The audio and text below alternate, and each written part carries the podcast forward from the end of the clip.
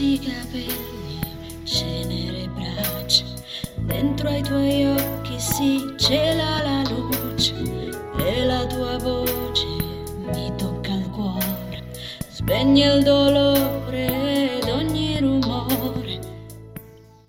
Hai già ascoltato l'EP Solo di spalle del bravissimo artista Massimo Franchini? Questo album che ho realizzato insieme ad Intima Cantor ed attualmente pubblicato da Sorridi Music, è ascoltabile nel link che ti lascio in descrizione.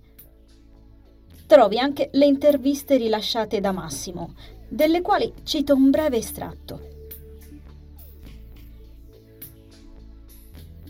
Riflessioni profonde, malinconia per un passato che non c'è più e allo stesso tempo la forza di andare avanti, nonostante le sofferenze e le delusioni. Solo di spalle, il nuovo EP di Massimo Franchini, in collaborazione con Sheila Rosati, è tutto questo e non solo.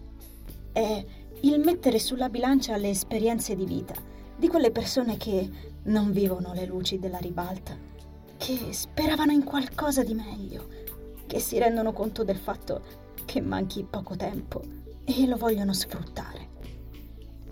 Stavolta l'artista, conosciuto anche con lo pseudonimo Intima Cantor, ha composto parole e musica di tutti i brani contenuti nell'album e ha proseguito il sodalizio creativo con la collega Sheila Rosati, che presta la sua voce in alcuni brani, tra cui proprio quello che dà il nome all'opera e spiega a chi è dedicata, a quelli con la valigia in mano, comparse senza primo piano, senza menzioni o note a margine, ma solo di spalle, casomai.